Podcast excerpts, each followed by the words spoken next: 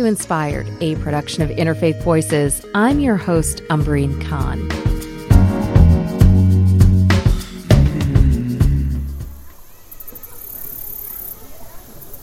At a campground in upstate New York, 100 kids from across the country arrived with flashlights, bug spray, and sleeping bags, leaving their cell phones and the creature comforts of home to attend the Hindu Heritage Summer Camp, located on the outskirts of Rochester. According to historians and camp organizers, it is one of the first overnight Hindu camps, beginning first as a retreat at an ashram in the 1970s. That was at the Sivananda Yoga Camp in Stroudsburg, Pennsylvania and it was led by a woman, Swami Lakshmi Devi. It's a fascinating story, but one today's campers don't know much about.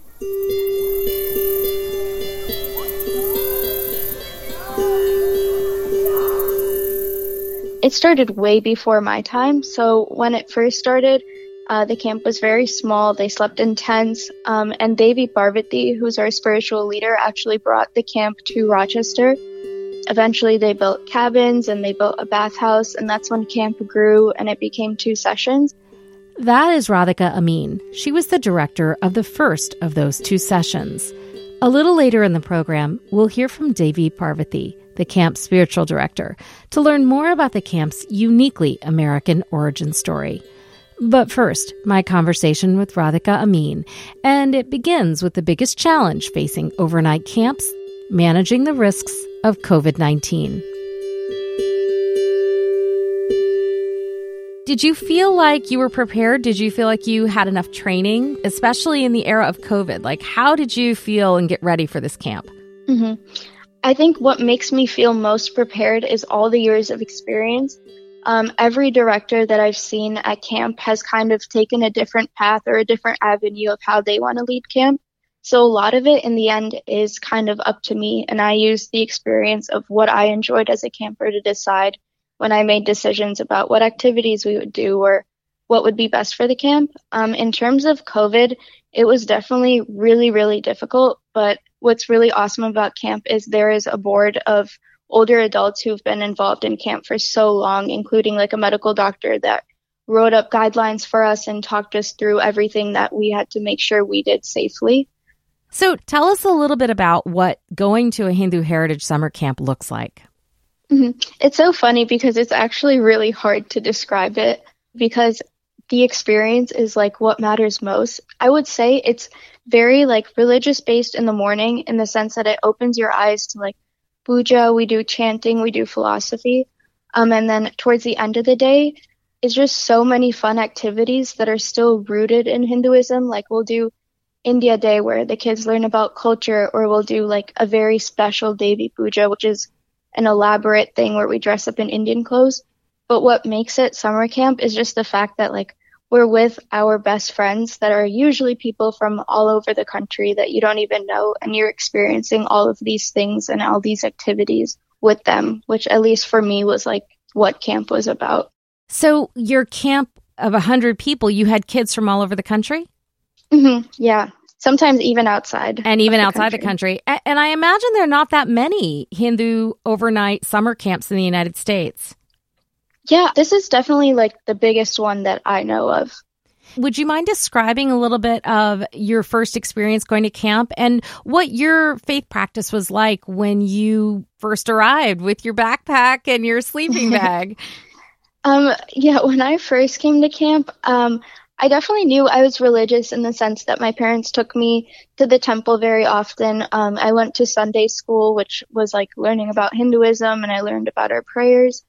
But when I got to camp, it was so different because everyone there had varying levels of beliefs and how devout they were. Um, so just talking to everyone and seeing all the different viewpoints was so interesting for me and honestly a little bit scary, I would say.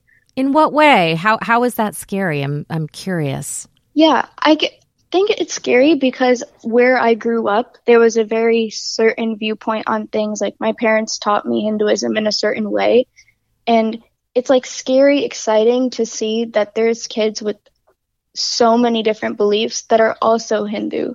So it's not like there's just one path that I'm in for the rest of my life or that I need to follow. There's just so many options out there. Did that experience of encountering diverse practices with your own faith tradition, is that something that has influenced or shaped your own practice now as you reflect back as a 20 year old? Yeah, definitely. I think I've become someone who's less about the actual prayers or like making the actual offerings, and I really enjoy Hindu philosophy in the sense that Hinduism is about doing what's right and that like when you do good things, good things generally will happen. And if you do bad things, that's like the bad energy that you're spreading and will eventually come back to you. It sounds like you're describing some of those principles of dharma and karma. Am I am mm-hmm. I hearing that correctly? Yeah, exactly.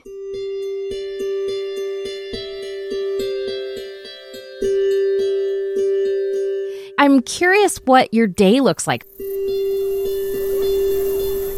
The younger kids get to wake up bright and early at like 6:30 a.m. where they start showering and brushing their teeth and then the older cabins go and get ready and they start off their day doing morning rotations where they either do yoga or they do um, mindful practices during something called peaceful journey or they'll do move gymnastics where they get to dance and some counselors teach them some routines.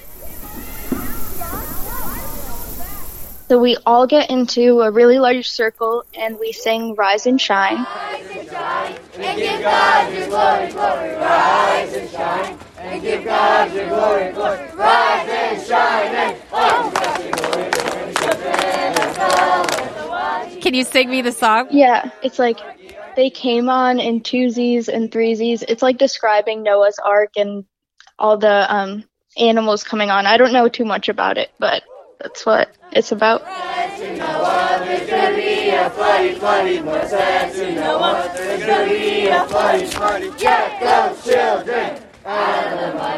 Breakfast is so much fun because we always play music. We like call up random campers to tell us some jokes or tell us about their day, and the rest of the kids are just talking with each other and eating food, which is usually delicious in the morning. All right, guys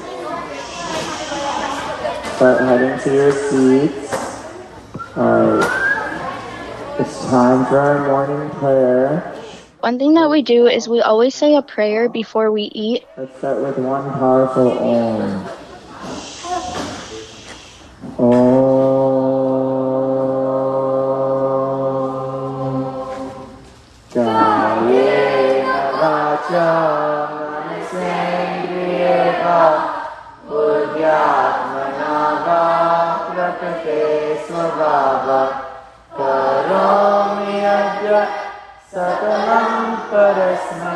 Hindu culture, we usually consider food to have God or like life in it. So we're thanking God for giving us this food and allowing us to eat it. And then after breakfast, are there any rituals or group practices that you all do together? So we do puja, which is basically doing religious offerings to an idol. Um, the idol can be a different god every day based on what puja we're doing. And some of the campers get to come up every day and do the actual offerings while me and the assistant directors kind of say the chants and say the prayers, and the campers sing along with us if they know it. I'm curious for some of the campers, are they seasoned participants in the puja or for some of them is it is it a new experience? No, I would say it's probably a new experience for more than not. It's funny and like cute to see them get so excited because they've never done this before. And when they get to come up and offer the rice and the flowers, like they see it as such a fun activity and it opens their eyes to like a different kind of Hindu practice where you're doing the actual physical offerings and the singing and a very traditional practice when you take a step back and you look at who's at camp, are there any groups or any particular practices that are in the majority, or is it something different? I don't think I found a majority, to be honest. I think every kid has had such a different upbringing, and a lot of it comes from how religious their parents are and what they grew up with. Um, but every kid has always had varying beliefs. Like, there's so many different prayers that every kid usually knows different prayers. So I would say it's all very diverse.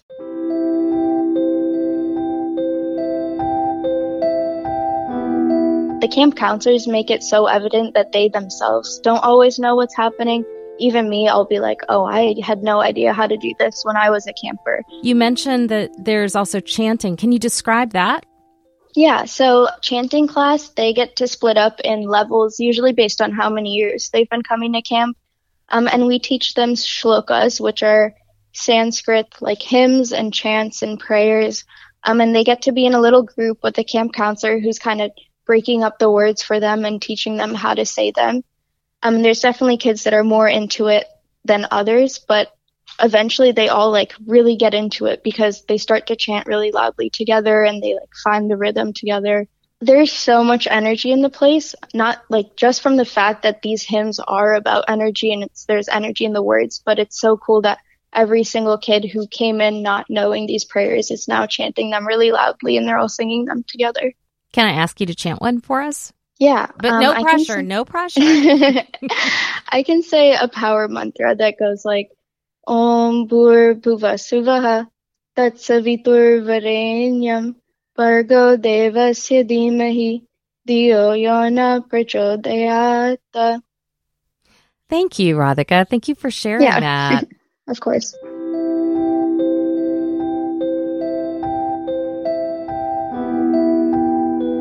Do you have friends that you stay in touch with? I know, obviously, look, you went to camp, you became a counselor, you became a senior counselor, now you're a director.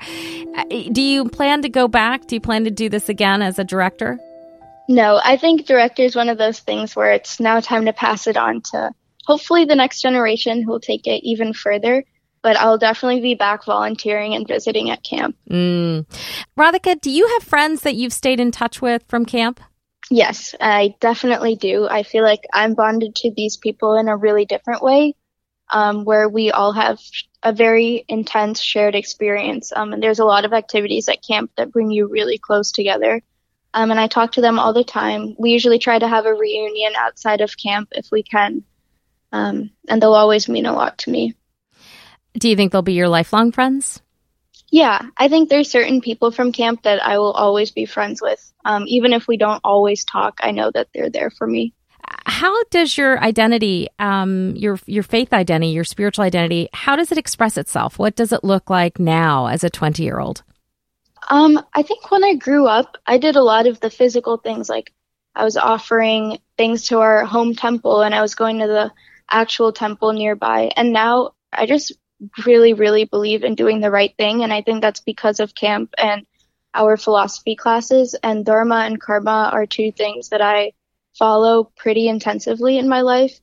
Um, and I realized at camp that I don't need to always be doing like physical offerings or chanting all the time to be a Hindu and to be a good person. It's more about my own core beliefs and knowing that God is everywhere around me and that if I do the right thing, um, the right thing will eventually happen for me too.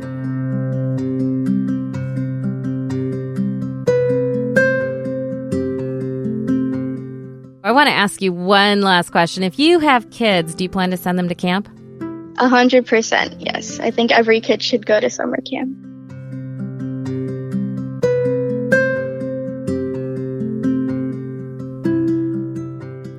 Radhika Amin served as the director of the Hindu Heritage Summer Camp in Rochester, New York. She's a rising senior at Case Western University in Ohio. Coming up, my conversation with the founder and the spiritual leader of the Hindu Heritage Camp, Devi Parvati. You're listening to Inspired, a production of Interfaith Voices. We'll be right back after this short break.